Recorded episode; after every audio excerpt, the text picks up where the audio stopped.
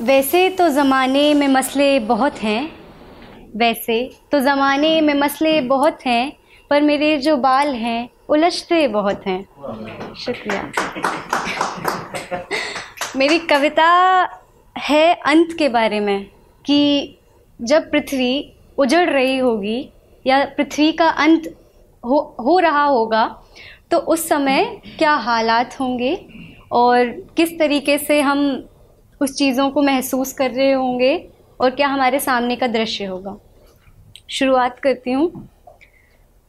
जब कुछ भी नहीं रहेगा, शून्य के अलावा ये धरती पीड़ित पड़ी होगी, चिल्ला रहे होंगे सारे फूल, उनकी चीख सुनकर जब मर रही होंगी तितलियाँ, भवरे, मधुमक्खियाँ और कीट, पत्ते परित्याग कर चुके होंगे हर वृक्ष का और मिट्टी विरक्त हो चुकी होगी कुछ भी जनने के लिए।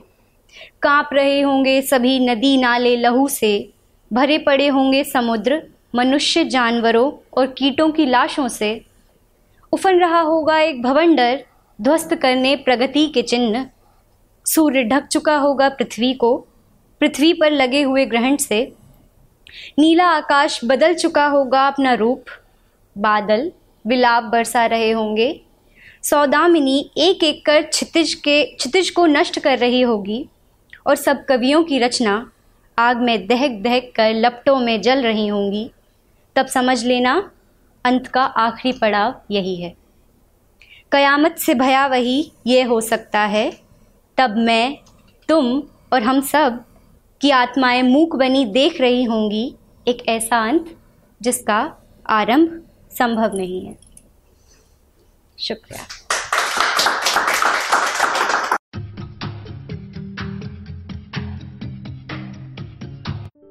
ये कविता योर वॉइस और हब हॉपर के द्वारा पेश की गई है। अगर आप अपनी कविताएँ सबको सुनाना चाहते हैं, आप वो कविताएँ हमें फेसबुक और इंस्टाग्राम पे योर वॉइस ऐप पे भेज सकते हैं। हमें आपकी कविताएँ सुन के बहुत अच्छा लगेगा। हमारे पोएट्री इवेंट्स को देखने के लिए हमारे YouTube channel your voice app पर जाएँ।